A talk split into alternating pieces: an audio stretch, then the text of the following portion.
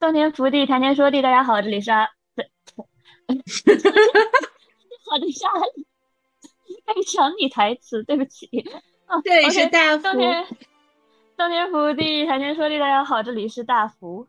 大家好，这里是阿里。然后，我们今天有一个新的嘉宾，来自我介绍一下。大家好，这是 KK。那个老板说一句，他说：“我们这行。”就是既要名又要利，我什么都要，我难道不配站在这个位子上吗？就是你要塑造出一个你的工作角色嘛，其实就是这样。对对对，专业的话是建立在人人家想要你的基础上的。我觉得工作这一年是我就是活到现在最辛苦的一年，比我高三辛苦很多。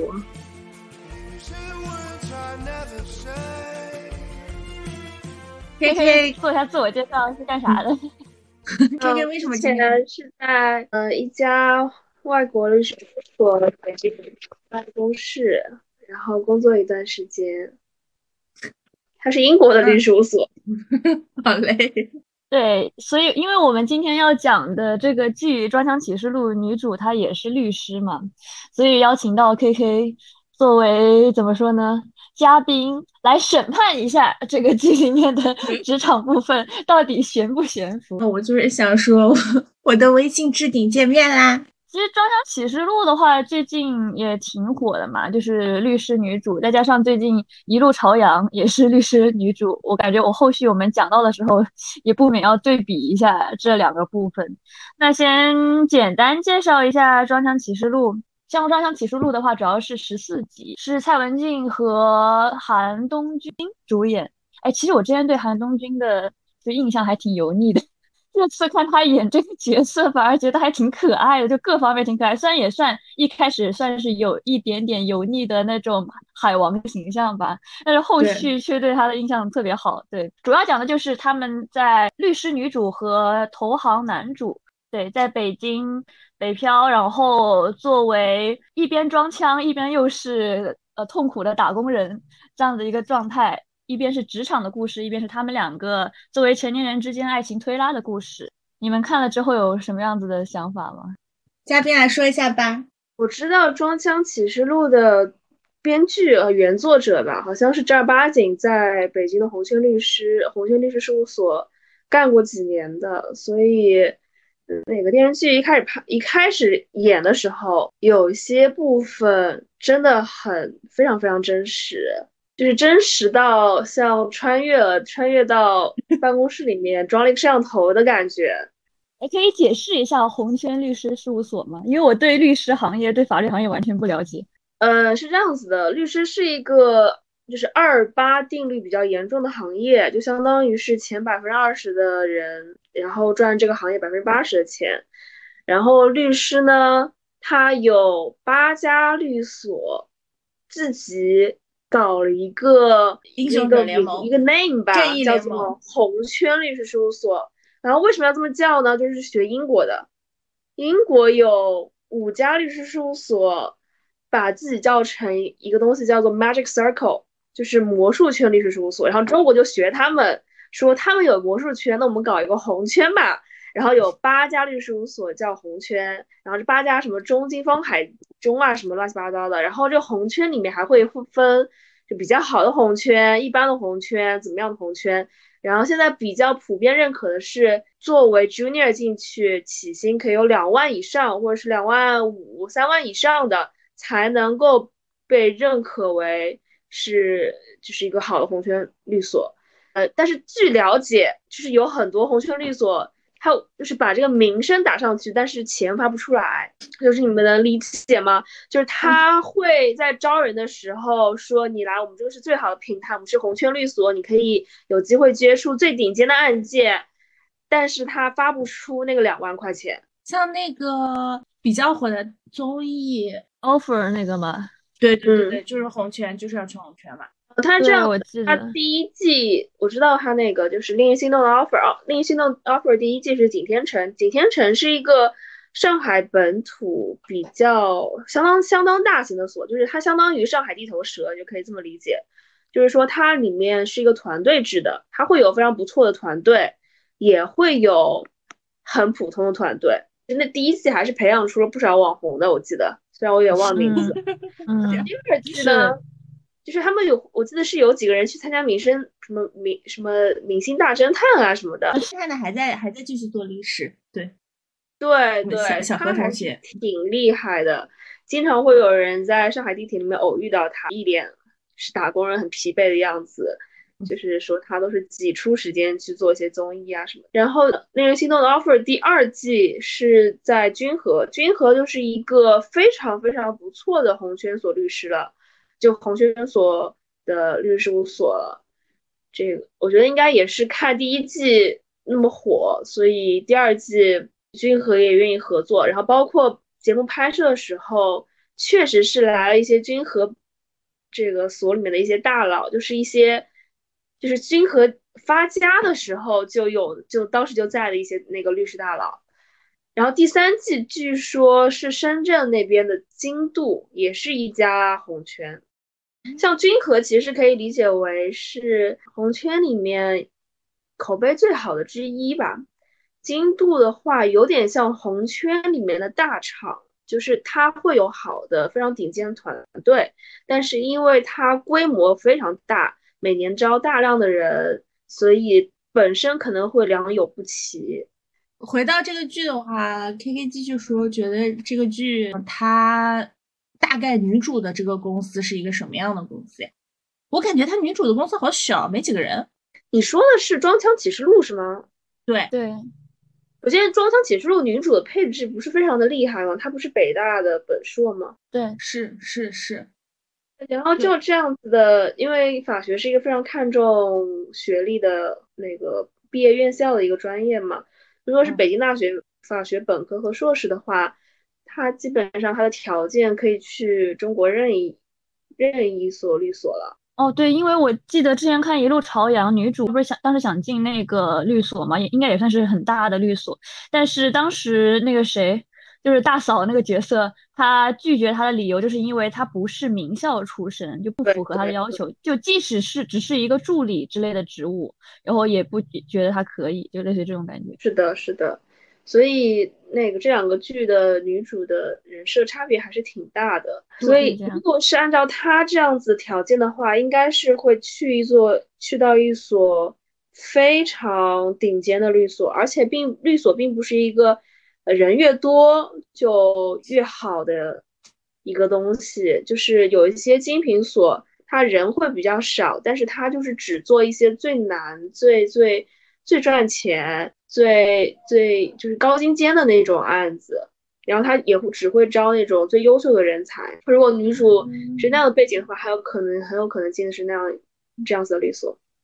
然后一开始的这个第一个情节，女主和男主他们在工作上的关系是什么？其实我没太懂。就我我我以我以为相当于女主是女主和男主是服务同一个甲方吗？以及女主她到底工作上犯的失误是什么呀？她当时不是说我们做好风险，只要完成客户职责不就行了吗？而且她是律师，她为什么要做风险评估啊？因为她这个风险的。呃，预测吧。他做这个风险的预测是为了告诉谁？呃，为了这个给公司领导做出决策的时候提供参考。哦，那不就是领导没有听他的吗？然后回头还要骂他。所以说，为什么我说总是觉得有的时候做律师的时候在做无用功？领导有时候让你出具一份意见，就是你先先知道答案，然后为了那份答案你再开始编。就是领导说这件事情我一定要做。你必须要给我出具一份法律意见不怎么高的意见书，你给我想办法写一份出来。女主和男主的关系呢？女主出具这个风险评估报告是向领导，那男主算是女主的甲方吗？投行是一个比较特别的乙方，投行它虽然是甲方的乙方，虽然是公司的乙方，但是它在乙方里面算是甲方，它是一个有地位的乙方。他是一个 乙方里面的头头，但律所也不是乙方里面那个就是最被欺负的，审计才是。所以其实就相当于说，男主女主都是整个事件的一方，但男主的地位比女主高一点。所以说这个项目黄了，男主可能比女主要更惨一点，是这样吗？是，呃，据我所知，投行挣的钱主要是靠分红，然后呢，律所是按小时计费，或者是按。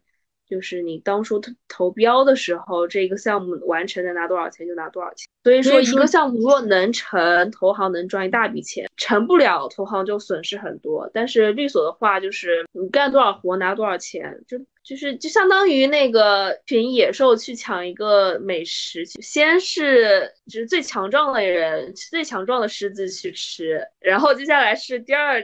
第二强壮的狮子去吃，然后剩下就是一些 老弱病残 去吃一些 剩饭剩菜，就我们还没有到老弱病残的程度，但是我们处于夹在中间，你懂吗？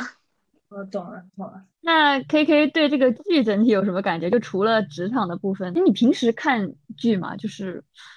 类似于就除了这些职场啊相关的国产剧没有看很多，会看呃美剧。精装律师，对，简直简直律师相关吗？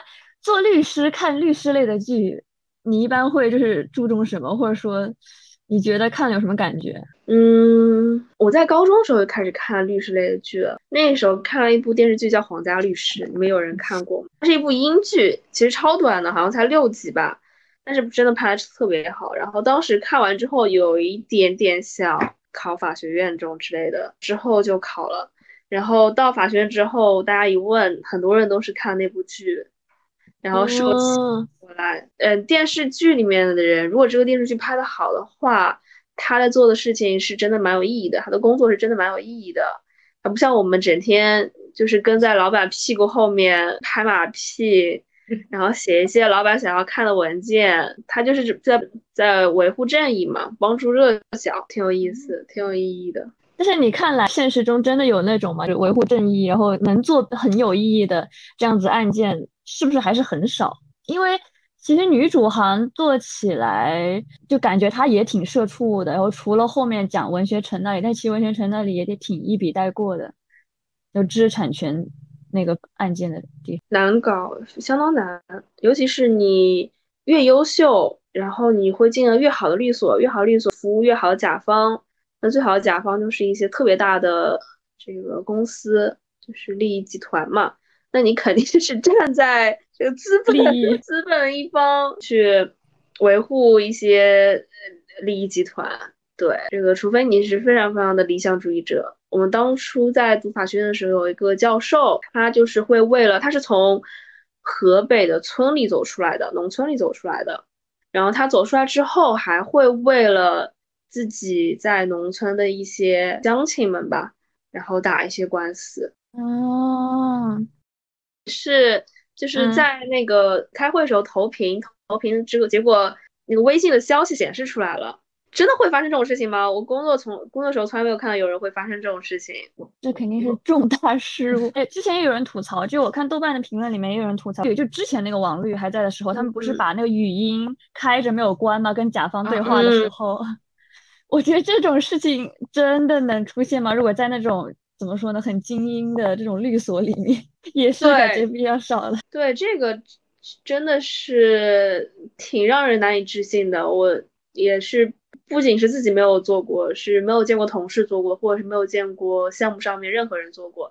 就大家容易会犯的错误是，比如说，因为大家都是同时在做 A、B、C、D 好几个项目嘛，你在抄就是发邮件的时候，就比如说这个内容是。A 项目的，但是你的那个主题那一栏，subject 那一栏就写了 B 项目，其实也挺尴尬的，因为一个项目上的邮件你发出去要抄送几十个 party，比如说那个审计啊、投行啊、公司领导啊，巴拉巴拉巴拉，就是弄得挺尴尬的。这种其实挺已经挺严重了。那我可以跟你们说，但是有一个投行在开会的时候也是没有 mute 掉。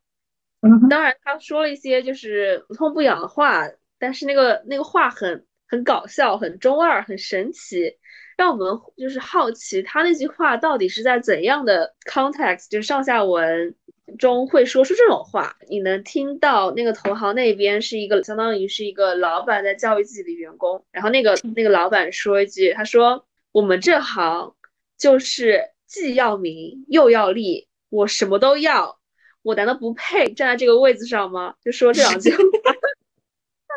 是你说的我也很好奇上下文，那你为什么突然说这种话？这个就是就让大家觉得很很有意思，虽然也不是这种工作失误吧，哎呀，很好笑。对微信的话，可能感觉就是说，可能开会的时候就提前把微信退出去吧，不是吧？一定要区区别你的那个工作电脑工作号和私人号，不要混在一起。对，所以大部分人其实运营也是这样子的，大部分人都会带两个手机，就是比较方便。一个是内存可能也不够吧，对于运营类，然后两个手机的话，你是分两个号，然后有运营类的号，然后有自己私人的号，这样会方便很多。如果你虽然现在很多都是双卡吧，像华为这种，但是你两个卡放在一个手机里，你电话也有可能打错，然后你类似于短信处理啊、信息处理也有可能会处理错。所以你看男女主他们都是这种。会带两个手机之类的。对对，你入职之后就会给你发个手机。我们是两个华为，我是两个华为这种。我不是听说律师不可以用 iPhone 吗？因为说 iPhone 不可以录音。但是我们是英国律所嘛，嗯，可能不信任华为吧。就是还是 还还是要用 iPhone。没有自己一个非常非常非常严格的一套内网或者叫保密措施啊这种之类的。我们不能用百度网盘，不能用微信接收客户的资料，一定要做到自己的软件和工作软件完全的物理隔离的那种感觉啊，等于完全物理隔离在两个手机上，就是一个是工作软件啊之类的，也是一个是工作软件，另外一个是那种。在我工作的时候，有一件非常大的事情发生，一家律所，人家律所近几年。发展的势头很猛，他会花很多的钱去抓一些愿意为了钱拼命干活的一些毕业生，其中招过来一个人，也也是北大清华毕业的吧。招过来之后，也是因为那个人他有一次用百度网盘打开了这个客户给的资料，因为这件事情，呃，律所内部认为他不合规，我把他开开除了。然后当时那个律师从办公室里跳跳楼去世了，这样子，我自己真的还是觉得，反正挺符合我自己心目中对精英的刻板印象。包括这部剧整体对于情绪的处理，以及对于时间的排布，都还挺符合我对工作的印象。因为国产剧的职场剧总喜欢怎么说呢？他把时间线拉的比较。短女主好像升职加薪、打怪或者这种东西，它都是哐当一个项目，然后哐当一个项目，然后在项目中一下就和男主情感升温啊什么。这部剧的节奏好像比较快，它一个事情哪怕是失败或者成功，过了也就过了。我觉得这个好像更像我自己现在觉得的职场的感觉，就是比如说你有一个小错误，或者你有个小项目遇到一个困难，但其实。它不是你工作的全部嘛？你是哪怕是失败了，难过一下，过了也就过了。嗯，马上还会有新的事情交到你手上，你马上还要打起精神来应付 下一件事情。人家是在说这这部剧是一封写给 CBD 的情书，就说其实女主作者本身的老板对她挺好的，带她的这个人对她挺好的，所以其实她把这个。王玉素的这个人设做的特别好，而且其实这部里面那个最大的那个律师嘛，郑律嘛，他是代理过王宝强离婚官司的真律师，对他其实实际上就是律师，所以你也能看出来，他就他的台词其实没有那么好，他不是那种专业演员，但是他作为律师的风范却是真的有的那种感觉，就很神奇，感觉有一张律师的脸那种。哦，他还代代理过谭松韵妈妈的案件，也是被撞的案。哦，对对对，就还挺有名，娱乐圈挺有名的律师。关于职场部分，其实这部剧它的关键词是装腔嘛。那关于在北京就是漂泊的这种律师或者说精英们的这种装腔的感觉，K K 有什么感受吗？对对对，我一直想问，我就是职场不够装腔。我想想，装腔就是装逼的意思是吧？耶，装某种格调。我感觉其实装逼更负面，就是在这个词上面。但是我感觉张腔它有一种中性的感觉，相比来说，对装逼感觉还是把注意力焦点在自己身上。就比如说我今天谈了一个大案子，二十万，呃，就是只是一点小小的敬意。等我这个项目谈下，项目谈下来几千万上下，绝对没有问题。我感觉装逼一般是这样，装腔其实是类似于。这个威士忌它有一些甘草香啊，威士忌很有老男人风调嘛。其实装腔里面很多就有那种很男性向的思想在。对对对，K K 呢说，如果在职场上有什么撞枪或者需要注意的，就是我们就是说见客户或者树立自己形象的部分。首先，我觉得就是你刚刚提到威士忌，先可以先讲讲喝酒。嗯，办公室在国贸嘛。如果你是在上海的话，应该也是在非常繁华地段。办公室在非常繁华地段，然后附近会有很多很不错的这个小酒吧呀，或者白天是餐厅，晚上就变成了那种酒吧，提供一些好的鸡尾酒啊，或者什么这种之类的。我回忆了一下，每次难得几次去都是愁眉苦脸的。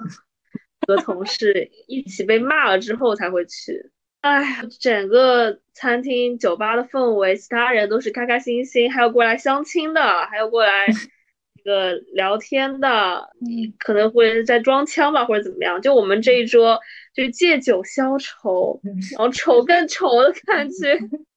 喝酒。女主其实戳破她妹妹的前一个男朋友，不就是自己其实。职场上也是有一些不顺利在，因为前期女主职场都挺不顺的嘛，去酒吧喝个酒这样子。呃，不顺是常态，然后总是被骂，不管刚进去的时候会被骂，都到中层也会被骂，到了再往上也会被骂，一个很痛苦的一条路。那你们的着装吗？有没有没有什么要求吗？这样子往上走肯定是有的。就首先这是一个你本身硬实力。越强，这方面的门面装点就可以越随心的一个一个一个一个环境。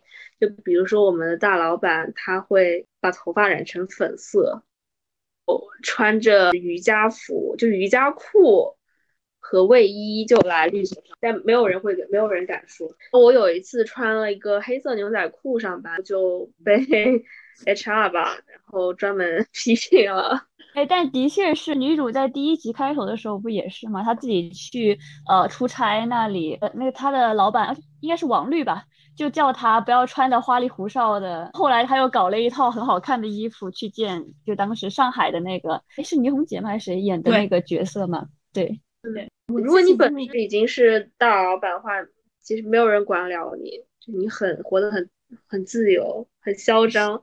但是你作为打工人的话，就是要受这些约束，一定要穿很得体的衣服。其实律师还是等级很严的这样子的设定嘛，因为不是之前我因为我看 offer 的时候也是，因为我看 offer 之前不知道律师还有分那么多，像是什么实习律师或 junior 之类的这样子什么一一路排上去嘛。像是打怪升级一样的感觉，那可能的确还挺金字塔阶级森严的感觉。尤其在外面跟其他方开会的时候，这种感受尤为明显。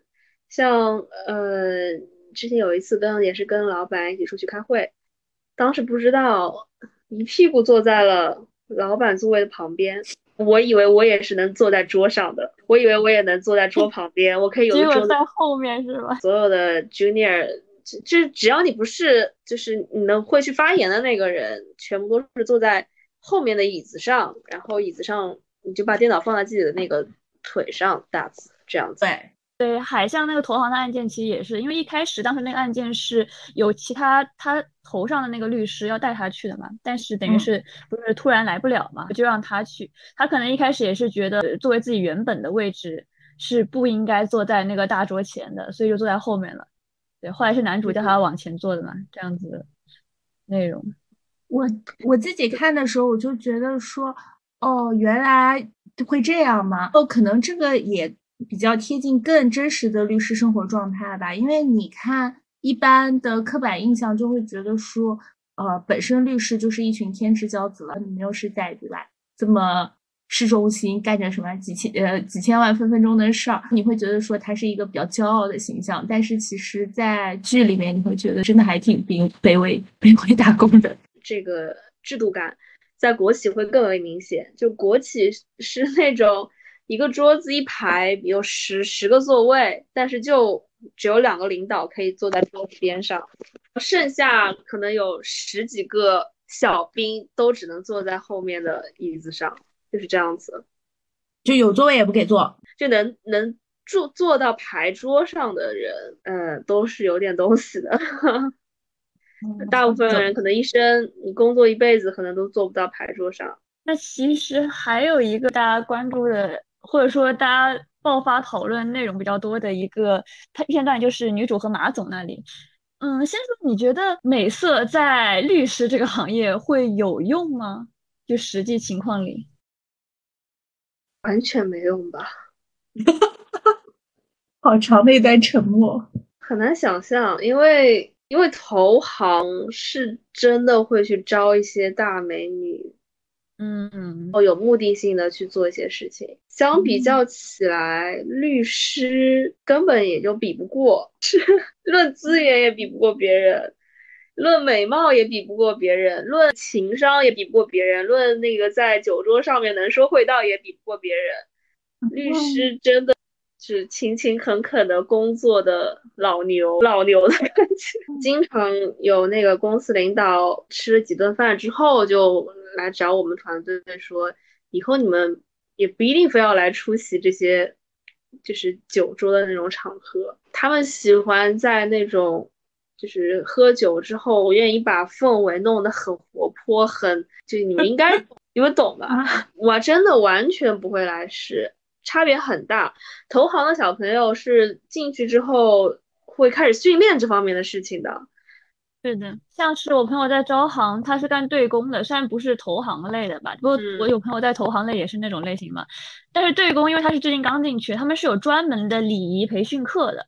但这个礼仪培训课呢，就不只是说啊，像是我们心里想的礼仪吧，可能酒桌上如何带动气氛啊，这一类也是他们要学的东西。他们是专业的，你除非是天赋异禀的销售型、自我推荐型的律师，天才型。销售律师，不然基本上是比不过的。你论美貌也比不过别人。同行大美女真的特别多。对我那个在投行的朋友，她就是大美女，而且属于那种就是每天朋友圈发的都是自己在各个地方那种健康旅游的那种健康形象美女。律师都是老黄牛的感觉，所以其实投行和律师的关系还挺密切，相当密切，非常非常密切。所以投行的销售属性。会非常非常的强，相比起来，律师完全有点像技术工种了。我觉得确实，因为按小时收费嘛，这种就很像技术工种，就相当于说是投行去拉一个大项目，然后律师在后面，呃，勤勤恳恳的干一干，这样。对对对，我们一个项目，比如说投行能挣百分之七十，我们能分个百分之二十，剩下百分之十再分给别人。就是就打个比方啊，就是。就能到这种程度，所以其实听关于律师方面的内容还挺有意思。哎，K K 有没有什么有趣的故事关于律律师方面的，或者说那种案件之类的可以分享的部分？超多啊，超超级多。我想想，就首先我不是做诉讼律师嘛，所以我不存在说如何能遇到一个奇葩的案子，因为我们根本就不接触案子。但是工作中是有一些很。很很很很很搞笑、很无语的事情的，我也可以帮助大家。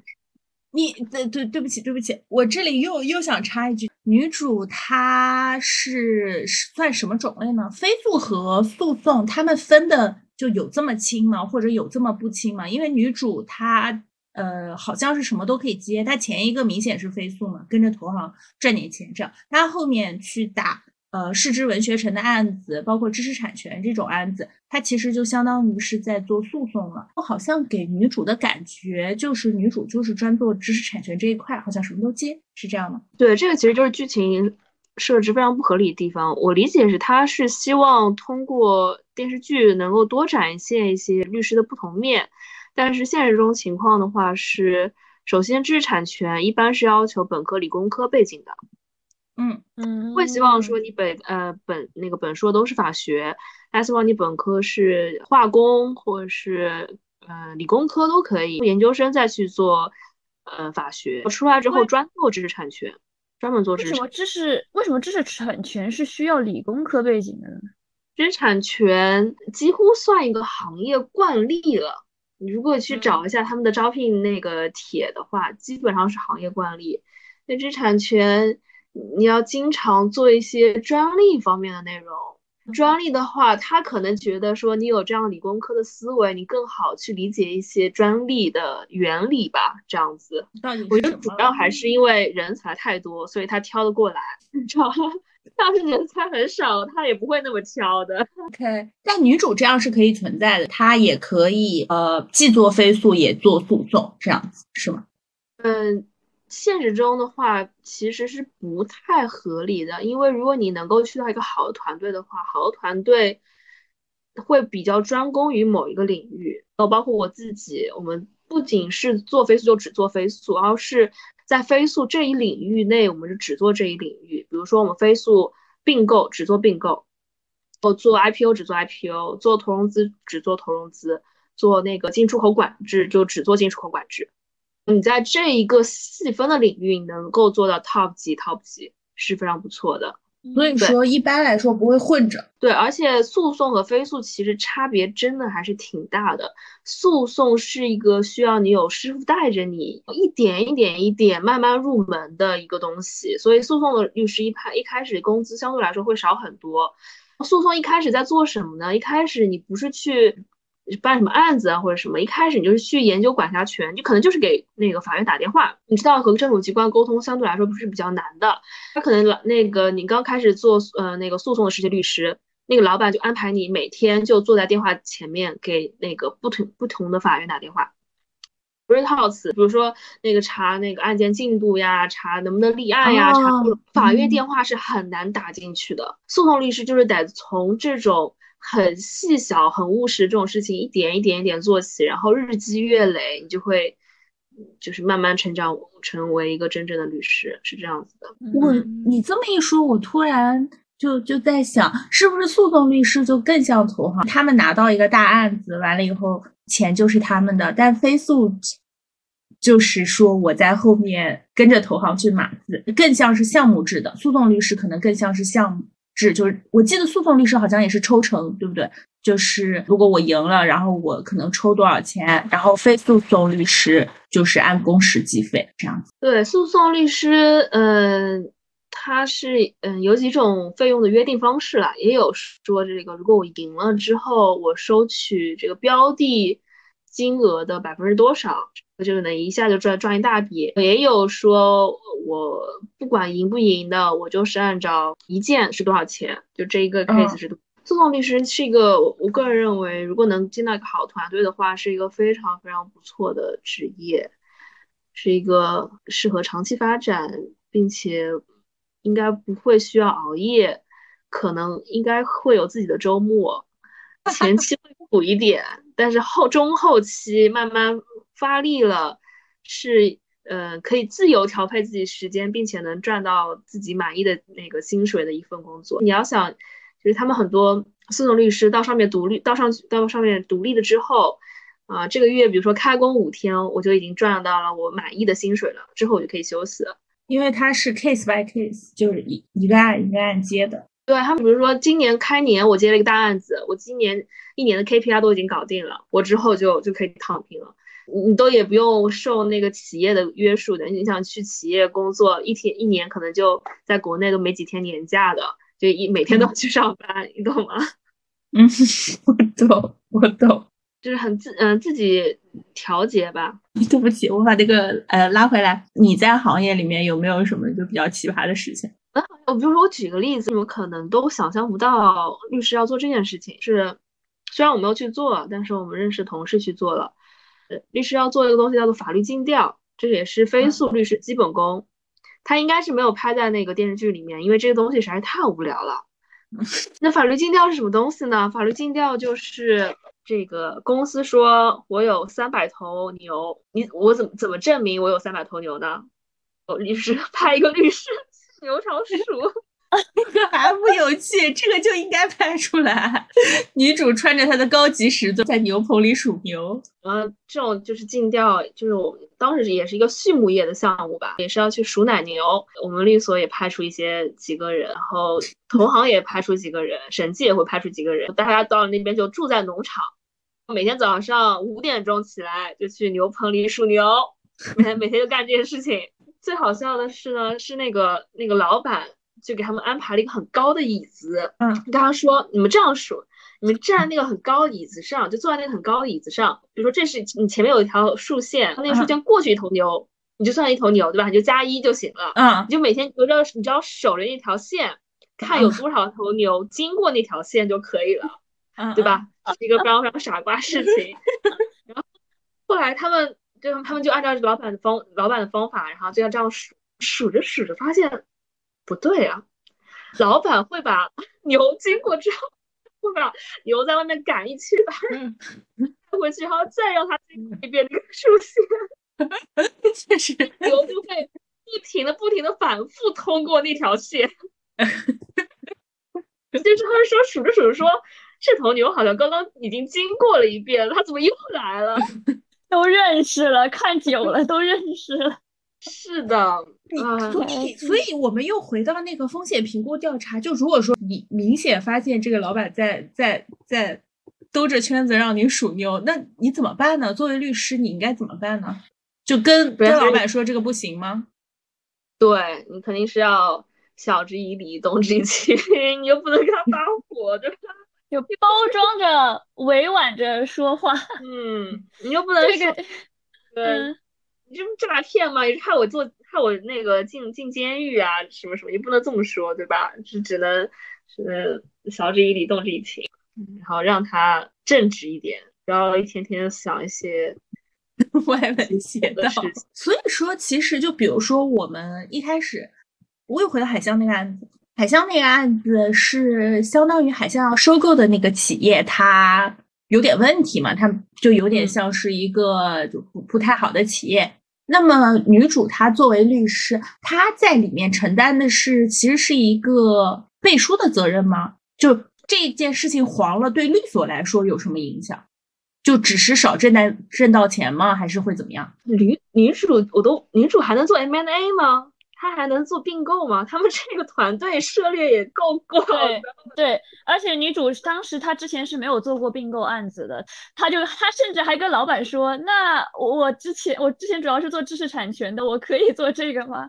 然后他就让他去试嘛，什么之类的，其实还挺神奇的。其实也是因为女主的上司走了吧？这个律所一共只有两个团队，然后女主的上司走了以后。呃，女主自己是一个团队，再加上另外一个团队，是这样子。对，嗯，M&A 是这样子的。首先，M&A 非常非常难，能做 M&A 的团队，就 M&A 就是 mergers and acquisitions，就是并购。我能做 M&A 的团队并不是很多，尤其是高端的 M&A。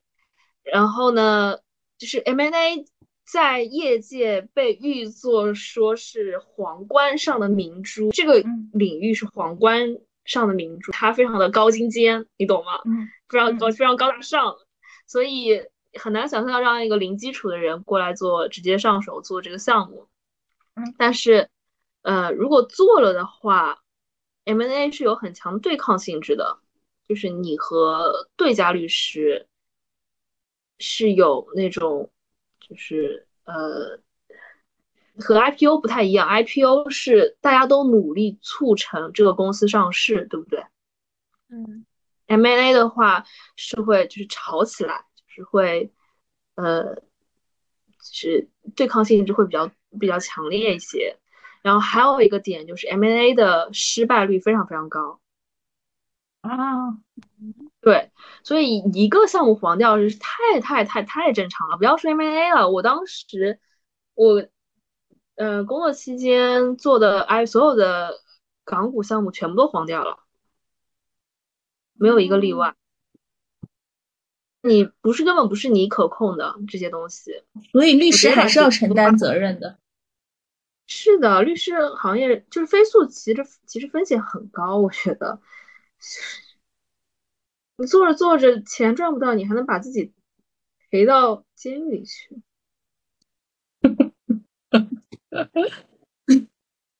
那还挺刺激的哦，刺激！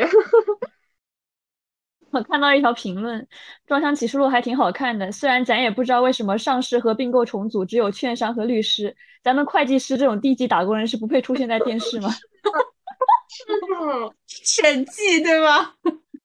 我只跟你说，去现场开会，那个公司的行政居然不给审计发水果。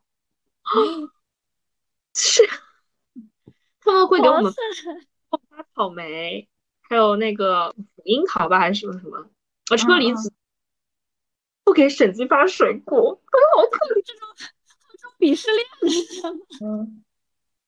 嗯，真的是啊，我遇到的审计人都挺不错，尤其是安永，安永人都挺好的，可以不比。你其实能在能在工作中感受到对，嗯，跟你沟通的这个团队的氛围整体是怎么样的？跟我我遇到的安永的整个团队氛围都非常不错，觉得慢条斯理，很和气的。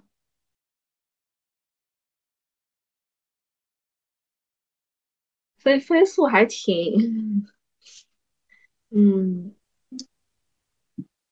挺。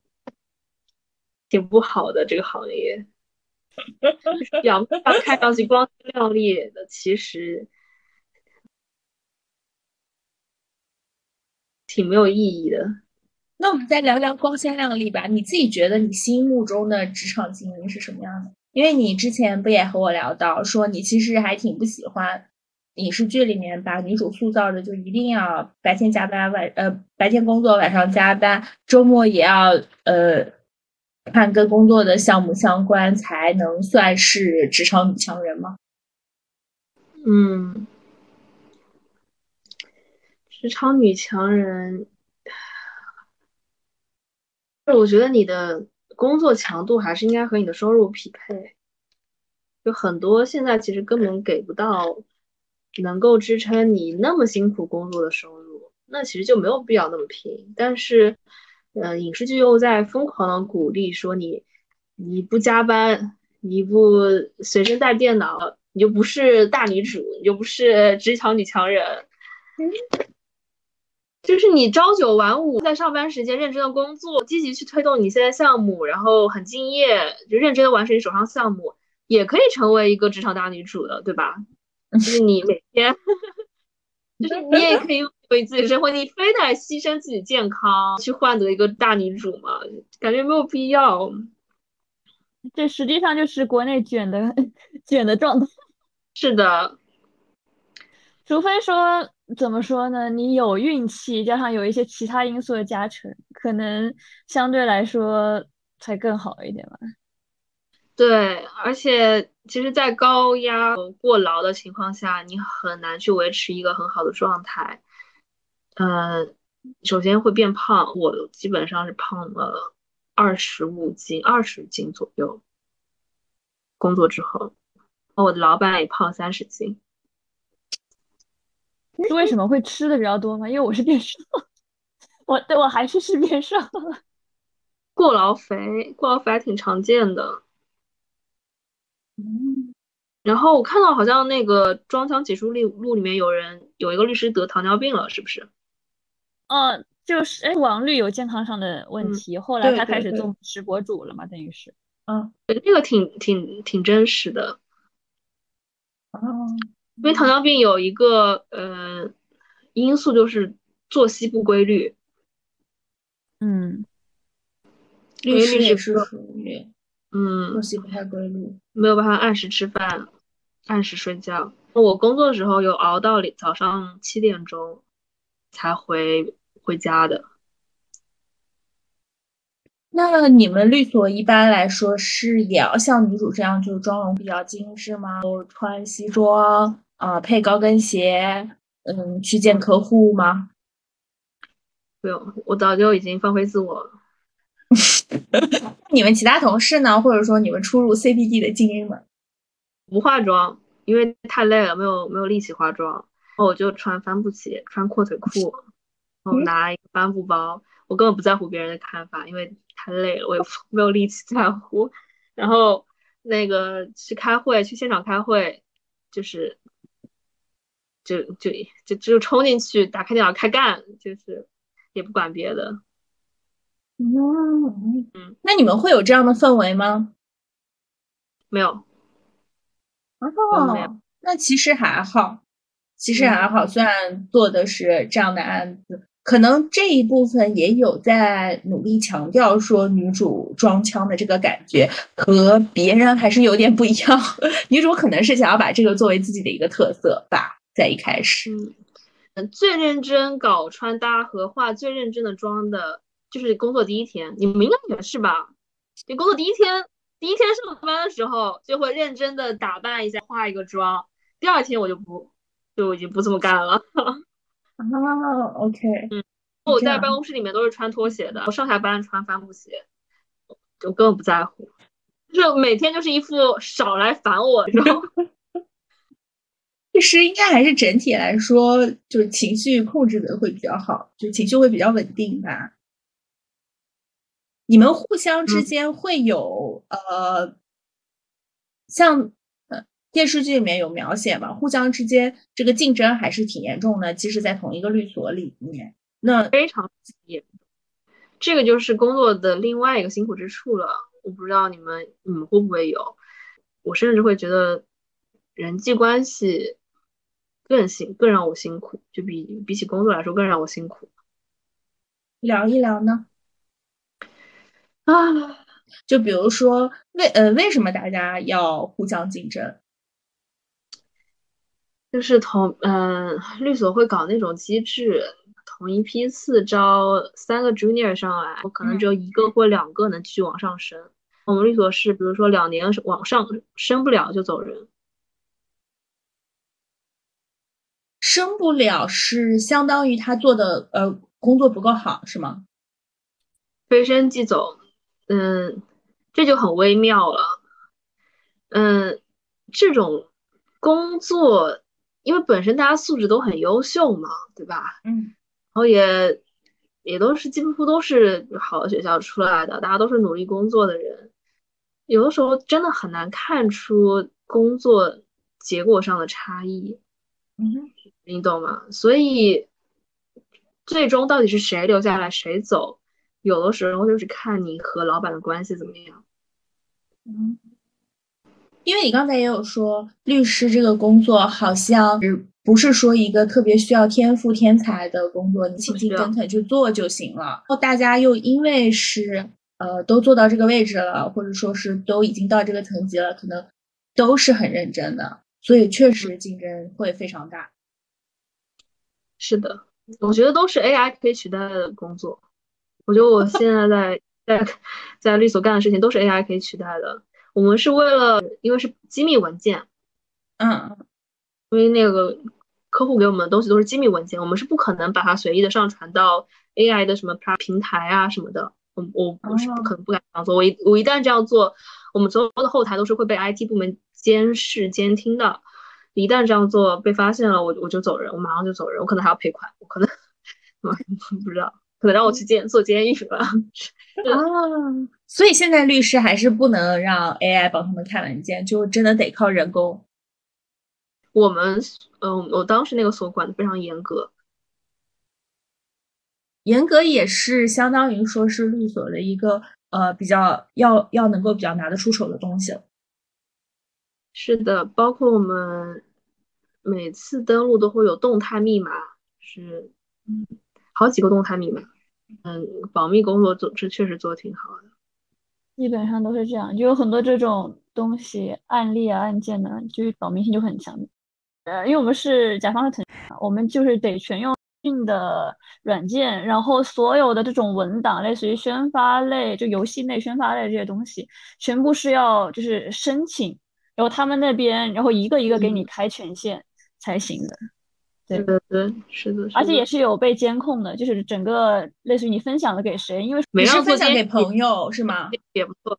对，是属于那种比较 S 级机密的，对那种内容。嗯，怎么知道的呢？怎么发现的呢？监听发现的吗？就是因为发现这个东西被泄露到网上了，可能他朋友也是哦，也那是有点过分。朋友有点过分，他可能跟跟他朋友说的是，我给你发个东西，你不要发给别人。朋友转手就发到什么论坛上之类，然后这个泄露你一看当时是一个大事情，就可能比比较机密，而且这个东西的就是营销收益可能会很多的。原本东西一散播出去以后，舆情就开始发酵嘛，就收不回收不回来了，所以就开始查这件事情。他没有起诉他，都已经是善良了吧？会起诉他吗？没有起诉他，但是之前有一个，就上次的有一个案件，他们是起诉了那家公司。是的，是的，我知道的。我们行业最机密的事情就是有某 top 呃建筑师事务所的同事，嗯，可能也是为了立人设，下班的时候要对着自己的电脑桌拍着的电脑桌完成的图发一张，拍一张，呃，发 ins 或者 发朋友圈。我我们这种。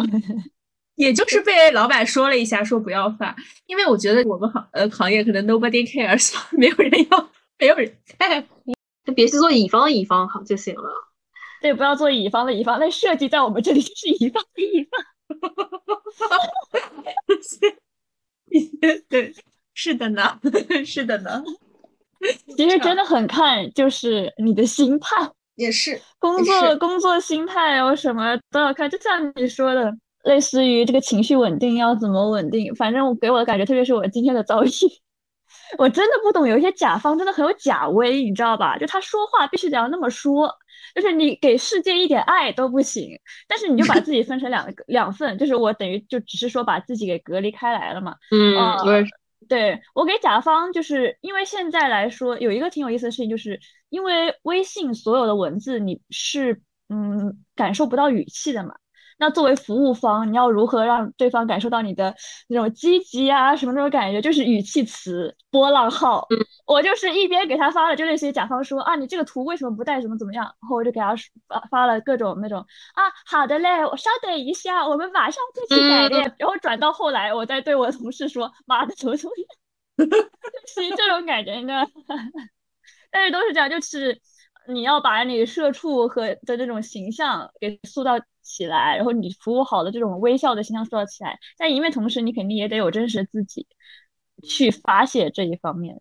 嗯，我见过最夸张的同事还是男同事，他会打四五六个波波浪号，就是好的呢，波浪号波浪号波浪号波浪号，哈哈哈，然后会发那种颜文字啊，然后是的，是颜文字 很重要。多岁的男同事。嗯，就是你要塑造出一个你的工作角色嘛，其实就是这样。对对对，是也要这样吗？但这样不会显得不够专业吗？那个男同事反而还挺受欢迎。对，因为这你要有这样子的态度和别人看起来你是这种形象，你可能说无论是待人处事啊，你这种人际关系啊，都会更好处理一点。专业的话是建立在人人家想要你的基础上的，你才可以表现你的专业技能。其实我本来一直有一个问题，可能是我我的工作真的还好，所以我一直有一个问题，就是说，呃，忙啊或者辛苦这个事情，我觉得这个也可以在这边这边讨论一下，就是说你到底累是哪一个方向累？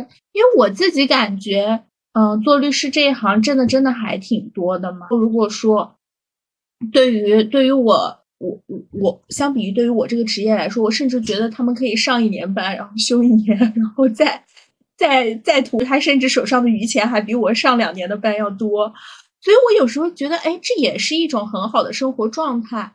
你可以就是每个人说一下自己一天上班的流程是怎么样的，我们对比一下。那就按先来吧，你们先说，你们先说。就是十点钟，我就是早上九点 九点多起床，洗漱，呃，去办公室嘛，可能十点钟开始上班。对我自己现在经常不吃午饭，这样的话，我基本上到到时候按时可以下班嘛。上班的话，可能就是我自己的话，需要呃参加的会议还不太多，我觉得这一点还挺好的。就是我自己是觉得参加一些会议其实还挺累的嘛，因为你要分神去做那些，而且也不是你参加会议就不用工作了。我基本上就是做嘛，主管交代给我的任务我就做，我反馈给他，基本上就是这样一个工作流程。到大概五点半的时候下班，但我一般会待到六点左右就走了。就去继续我的生活了，我的工作就结束了。嗯，你中间午休吗？我中间不午休，英国好像没有午休的传统。对我，所以我中间不怎么休息，但是呃，中间会喝几杯咖啡，喝几杯茶，吃一点小点心什么的，像国内一样去楼下便利店买个饭啊，这样的过程。基本上就是大家自己带饭，或者也有去买个三明治，可能也就自己去买了吧，就不吃饭嘛，就等到晚上回家再吃，中间就吃点小零食垫一垫。每天大概有效的工作时间是多少个小时？什么叫有效的工作时间呢？是正儿八，就是在电脑上面开始工作，手手指落到键盘上，放到鼠标上，都都是有效的工作时间，就就就七个半小时。我我觉得是这样的，我觉得我们这个工作都在干设计这个行业，它不是说你必须要专注去干所有的工作，所以对我来说，我很多工作都是边听音乐边听播客，所以我播客的收听时长特别长嘛，我可能已经有一千小时了，我才做社畜，可能才两两年都不到，对。呃，我完全是毕业以后才开始听博客嘛，我会分一些心神去干一些这个，包括我们的文件要导出呀，要怎么样怎么样，它这个东西就有时候比较复杂、比较大、比较难弄，需要一些等待时间吧。就是这些是我的工作的内容嘛，但我本身呢就很喜欢设计，所以说我自己下班了以后还会去做相关的嗯学习。但你要说它是工作，不太算是工作吧？就比如说，甲方有一个嗯很喜欢的设计师，他在伦敦有他设计的住宅，那我了解到这个设计师，觉得我也很喜欢，那我就去看一看他的住宅。这个算是工作内容吗？也算，因为我了解甲方的喜好了以后，我肯定会对我给出的方案更有自信。但是我觉得我自己也是开心的，所以不算。如果说上班是摸鱼的话，我上班确实是在摸鱼，但我上班摸鱼在学习嘛，就。我现在买了一本和树相关的书，因为我自己觉得我对英国的植物还不是特别了解，所以我上班的时候就翻这些书呀，然后呃看这些内容啊。它不算是我真的在干活，下班也会看，对，就下班也会去逛公园啊什么的。但它都是学习哈，它能反馈到工作上，在中间是可以和微信和别人聊天的，倒是可以，但是不能长段的聊，但是发一些微信是可以的。公司这个是不管的。我们公司其实算是比较严了，你只能工作。有呃，可能加班时间比较长的设计公司，他们会就是说你要把任务完成嘛。那么他们一般可能会有双屏的电脑，有些人甚至在世界杯的时候看球赛，就一边工作一边看球赛。甚至他们公司门口会贴，就是今天是什么球赛的日程，这样子也会有边工作边看电视剧这种情况出现。但我们公司。一般是不可以，我们公司比较传统。一般这种叫创创意型的公司，如果公司真的不管你的话，你真的想干什么都可以，你只要把活干了就可以。好，我说完了。对，大福说吧。我们的话就是弹性工作制，所以其实是这样子的，一般就是一周前差不多吧，甲方会有排期，类似于运营类的排期。呃，如果是大项目啊，就大的游戏项目，它是会这样子，类似于下周主要的一些宣发内容和你，我们可能会自己递一些策划方案、自制策划方案、线上线下活动这种东西的，主要的排期是什么样子的，我们就大概知道我们是需要早起呢，还是那天随便什么时候起都可以。我们早所所以是干满七小时，早上的话十点到就可以了，下午的话就有的时候你不需要早上到的话，你我就是干二到九。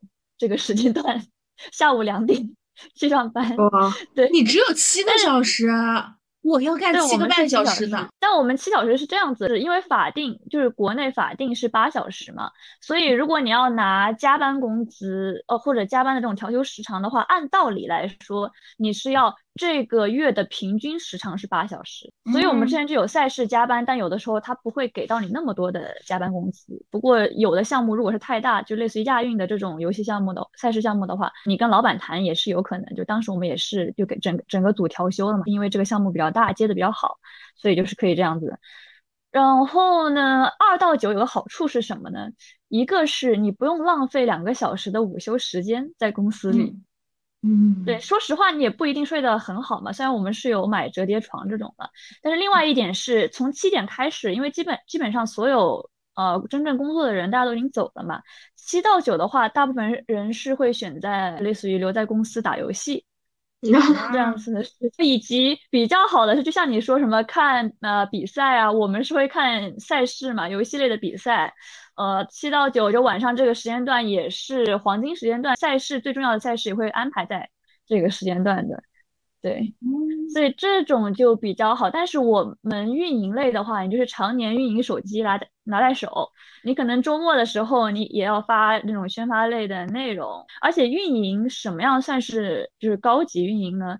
不只是说你手上有一个好的大的游戏项目，而是你手上有好多项目，就像我现在经手的就是。不只是肯定不只是一个项目了，所以你肯定要实时切换不同的，那你肯定也要对游戏的理解高，所以基本上你回到家之后，呃，也是玩游戏嘛，去呃研究一些游戏方面的，类似什么战斗系统啊、剧情策划类的东西啊，对，可能各方面花的时间会比较多，但是也是因为玩嘛，肯定也是不同的，对，这也是玩嘛，对我补充一下，我们。哎，我刚想补充什么，我忘记了。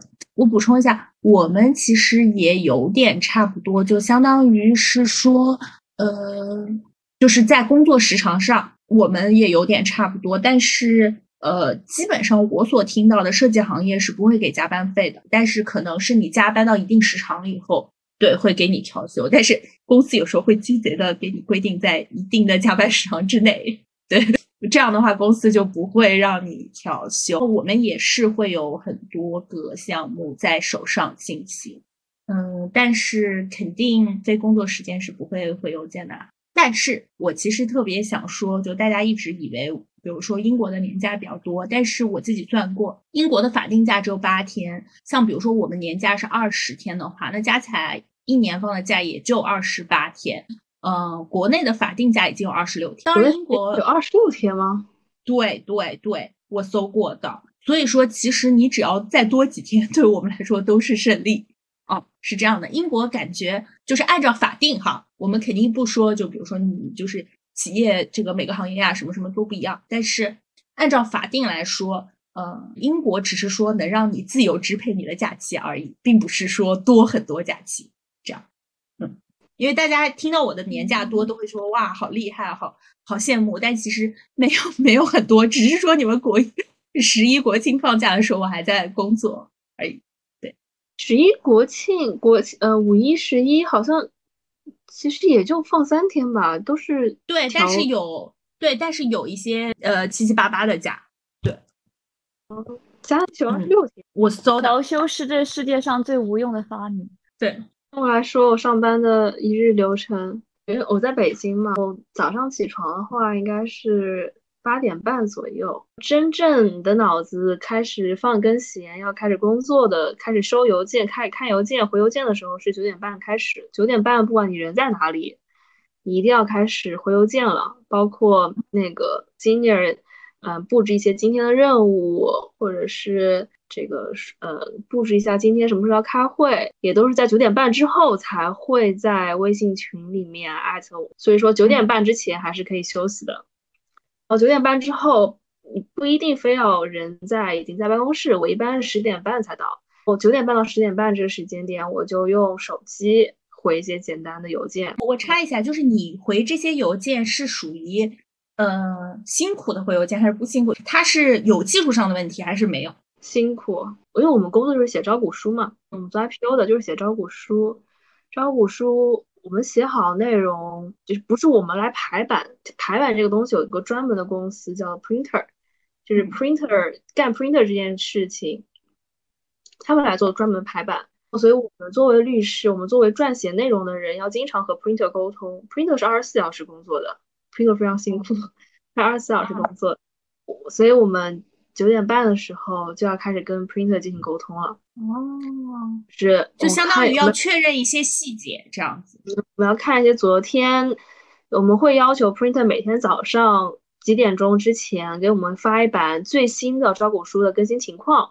我就要我就打开我的那个邮箱，收到这份最新的招股书，我就开始仔细的核对了，到底今天还还差哪些，还怎么样怎么样怎么样怎么样？有一些 printer 是不是搞错了？有些细节，有些格式它弄得不好，就一一一标注标注出来，然后开始跟那个 printer 沟通。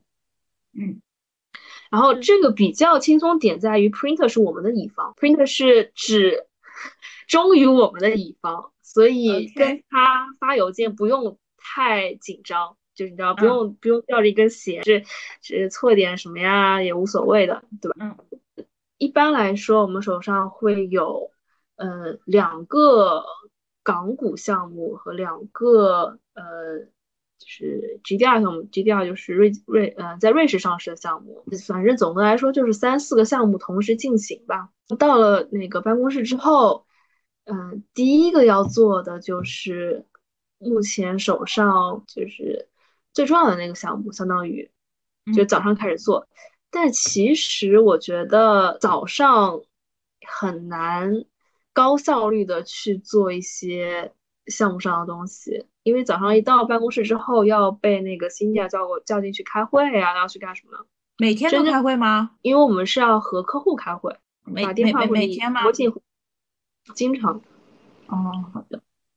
因为就是讨论一个章节的修改，讨论一个什么什么方面修改，嗯而且客户那边是这样子的，客户那边呢，他会有董秘，董秘有点像一个总负责人吧，总负责人他来负责统筹这个公司各个部门，比如说财务部啊，比如说那个各个门店，呃，比如说啊公司的那种什么这个这个是董呃董事长啊，或者什么这种之类的，经常找不到人。哦，对，然后就就是你会议挂上去之后，就一直在等公司的人，一直在等他们过来，所以效率非常低下，沟通效率真的很低下，尤其是用微信去和他们沟通，效率真的非常低下。所以我经常觉得一个早上一晃就过去了，十二点半就去吃饭，吃完饭买杯咖啡回来，一点一点多吧，一点半左右，我们没有午休嘛，吃完饭就回来了，然后就开始工作。继续做项目 A 的事情，要开始做项目 B 的事情。这个时候你就要开始祈祷，说千万千万，这个下午让我这个下午让我平安度过，不要有什么什么远在什么香港、远在美国、远在哪里的呃一个什么什么 senior 突然来找我干活。我们会有这种情况，是你突然被拉上拉进一个项目，帮他去干点小活这样子。哦，你知道吗？就是只要不要有打断，那我这个项目今今天下午的工作效率应该是还是可以的。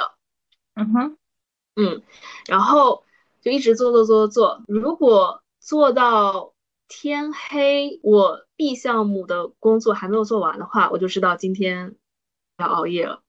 如果能在天黑之前，我 B 项目工作就已经做完，并且开始做一些 C 项目的话，我就知道我今天可能还是可以稍微早点睡觉。你你懂吗？做到晚上六点多的样子，已经非常非常累了。从一点半就是一直不停的做到晚上六点多，嗯哼，这当中中间除了喝水和上厕所，应该就一直在工作，就已经非常非常疲惫了。我这个时候就和同事去楼下吃了晚饭，吃完晚饭回来去做 C 项目的事情。其实吃晚饭回来之后的工作效率非常之低，嗯，就整个人就是晕晕乎乎。然后呢，又想玩手机。当时那个办公室里其实也没有很多人了，大家有些人都会选择回家去办公。那是因为我们是八点之后回家，打车回家可以报销嘛，所以我和我的同事都会等到八点之后，然后打车回去。只要这个 C 项目的事情不是很多的话，那我可能在八点多过了八点之后就回去了。但是如果稍微多一点的话，就是九点。如果比如说我。那个天黑的时候，我还在做 B 项目的事情，我 C 项目还没有开始着手的话，那我基本上那天都要做到一点左右，一两点的样子。一个星期可能有几天是要到一两点。嗯，我想回忆一下，工作到九点是常态吧？我觉得一两点一两点其实连着三天我都已我就已经有点受不了了，连着两天，嗯，一天或者两天，我觉得就是一两点搭配，比如说周一周二都是两点两点才下班，然后你还要打车回去，还要洗澡，你知道吗？就很累，真正躺在床上都已经三点多快四点了，就这样子。然后再搭配周周三、周四周五可能是九点钟下班，这样周六周天你要再加班加一天半的样子。周六周天要加一天半的班是也是这样的行程吗？还是不用？周六周天会轻轻松一点。周六周天，比如说周六上午，就是很神奇的项目上面任何一个项目，周六上午几乎是没有人在发邮件的，就你能感受到。大家都想 休息，而且大家可能周五周五都刚过完那种社畜的夜晚，是的，喝酒什么的。而且就是，尤其是到了呃周五晚上、周五下午晚上，那个邮件的叮叮叮出来的那个声音就明显频率变低了，已经。因为我们一天会收到几百封邮件嘛，这个三三四百封这样子，就明显频率变低了。周六上午，我曾经见过周六上午一个邮件都没有。就明明项目都是在进行的，但是一个项目都一个一个一个邮件都没有。大家还是有一些打工人的默契。对，大家可能都在都在睡个懒觉啊什么之类的。所以我周六、周一、周天我都会从中午才开始工作。然后，嗯，周六下午工作人也不是很多，有的时候我们会内部发发邮件。周天的周天的时候是真的能收到外部的这个投行啊、审计啊，他们都开始纷纷开始工作了。所以我们也不得不加入，就是 你可以把周六的一些成果拿出来，周天给那个 senior 看一下，改一下，周天我们就发出去。周天的那个任务发出去之后，周天就可以休息了。你在这个剧的后面，呃，有一个相当于说是公司规定，女主虽然升职了，但是没有给她加薪。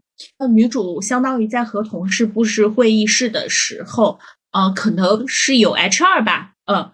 HR 和一些其他的同事就在旁边在聊这个事情，就说：“哎呀，呃，有时候升职不加薪，可能就是明升暗降。嗯，其实逼他走，或者说，呃，说不定只是为了职称好看，在面对甲方的时候，其实并不想给你真的升职。这样子，像这种事情，呃，是真的会发生吗？我说的不是明升暗降，哈。”我说的是，比如说 HR 会可会可能在老板看不到的时候，呃，相当于说就嘴一嘴你。HR 是我见过最姐，对不起，HR 是要那个嗯，好好斗一下的哦。就是你进一个新公司，yes，是的，大家都知道，进一个新公司，第一件事情先要把管人事的人给认认熟认。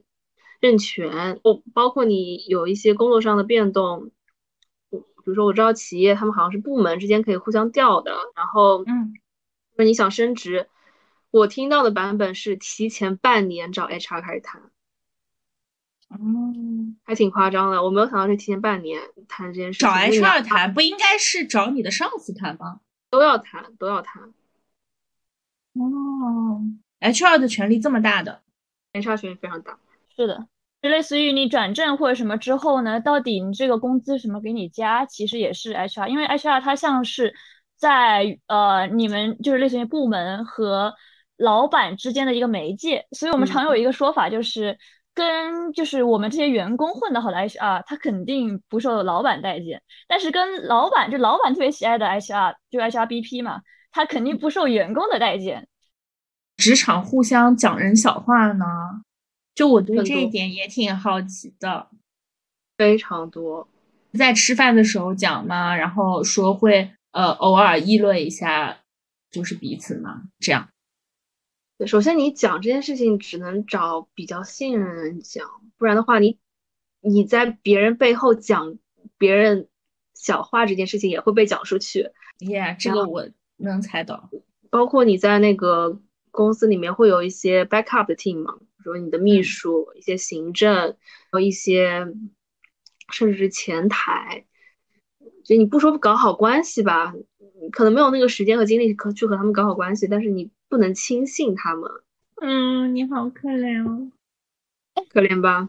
尤其是跟组外的人聊天的时候，要留个心眼，这样子，你不要觉得是你的秘书。就无条件信任他。是，所以我们组长就一直觉得说，你建一个所有人都能信任彼此的一个组，是一个多么重要的一种事情。但总体来说，律师还是一个嗯很高压的、很高压、很很负、很很很重荷的工作。可能我在想，是不是呃比较重荷，是因为比较重荷，嗯，比呃就工作量比较重，是因为你们挣的比较多。哦，但高压是不是因为你们的工作不能出错，所以精神非常紧张？对对，是有这种情况，确实不能出错，但是每个人都会犯错。嗯，所以说大家都会比较战战兢兢。我觉得工作这一年是我就是活到现在最辛苦的一年，比我高三辛苦很多，辛苦太多了。而且基本上学生时代应该没有没有被骂过。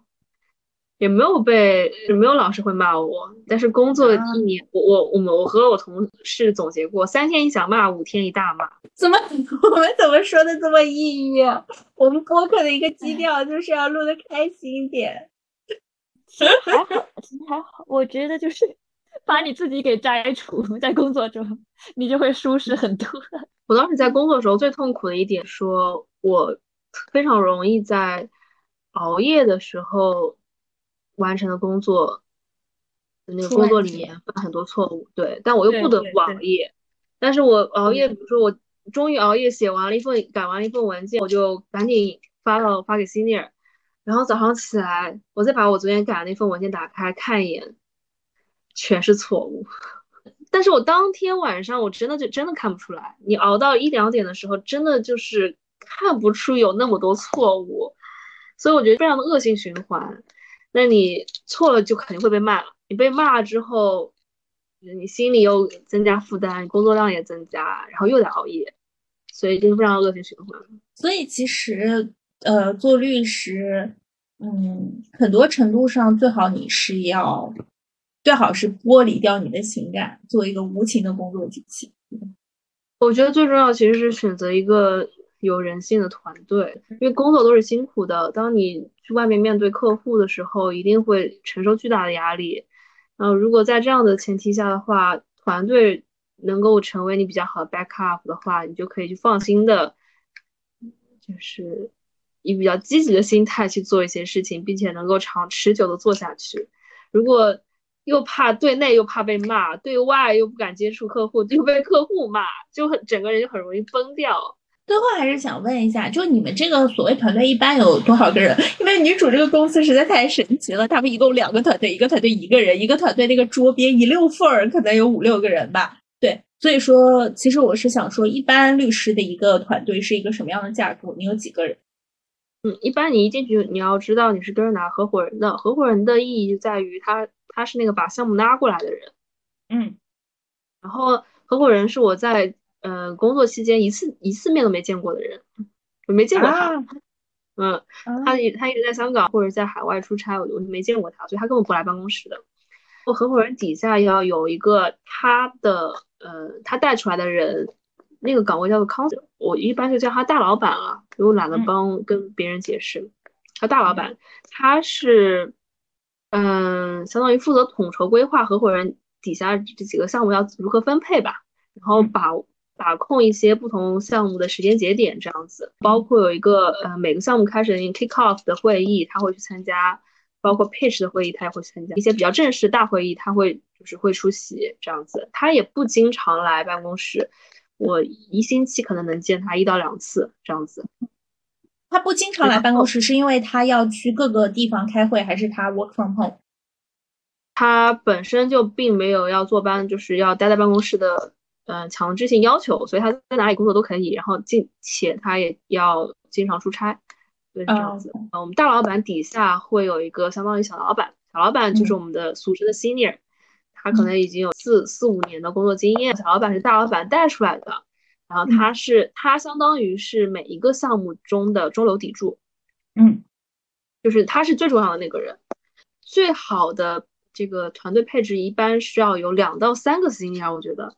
这样子的话才能够才能够把每个项目给撑起来，因为他们是真真正正每天花最多时间在干活的人。嗯，如果没有呃这种真正有能力的 senior 的话，每个人都会很累。嗯，然后 senior 底下就是我们了，junior。嗯，senior 是几几年工作能做 senior？看每个人都不太一样，有些人一年他就能，虽然名义上他是这个可能刚刚刚开始在职场上才工作一年工作经验，但他已经做 associate 了，所以嗯，他的项目经验也很丰富。其实他就是一个 senior 了，他拿的工资也非常。哦，那就是看看厉害，但 senior 呃其实并不是那么远的一件事情。对于律师来说，就比如说对于剧中女主的话，她完全就是一个 senior，就唐颖完全是一个 senior，她是一个非常标准 senior，红圈的三年级律师非常标准 senior，也是最累的时候，承担最大压力的时候，你往上要跟那个直接跟合伙人对，直接跟合伙人跟你大老板那个对接，要汇报你的工作内容。你对外要直接面对客户，你还要对下要管理你的 junior，管理你的那个呃助理啊，或者是这种这种之类的，所以是最最辛苦的时候，呃，然后也是最锻炼个人能力的时候吧。嗯，对，像唐颖的话，他已经是一个团队中流砥柱了。如果他是一个能力很强，并且自己情绪能够管理比较好的人，他其实对一个团队的。整体的氛围起到很好、很良性的作用。OK，那我们今天差不多就讲到这里了。嗯，拜拜拜拜。但是呃，我聊太多法律工作实际中的内容，我怕有一些资深大佬过来，其实就无所谓。会，其实我觉得是无所谓的，反正都是这样子，无所谓。不要怕别人骂自己，你只要觉得别人都是傻逼就行了。这是我的人生处事态度。我这段真的很不想把大福逼掉，你这样就行了。OK，那我们今天就到这里啦。上拍聊历史，拜拜。嗯，好，拜拜，拜拜。城市滴答，小巷滴答，沉默滴答，你的手，慢热的体温，方向错乱，天气预报不准，雨伞我了拿我的手无处安放。包括我的心，像旋转木马。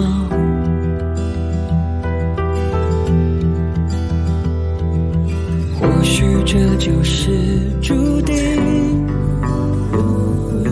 注定失败的结局，承受带来的孤寂，如滚水在心中蔓延。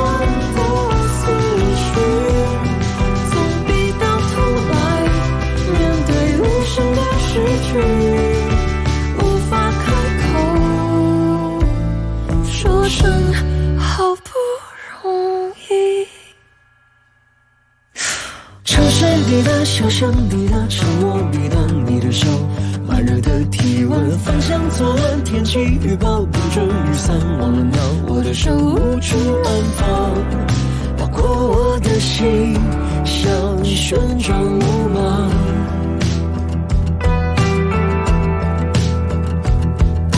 或许这就是注定，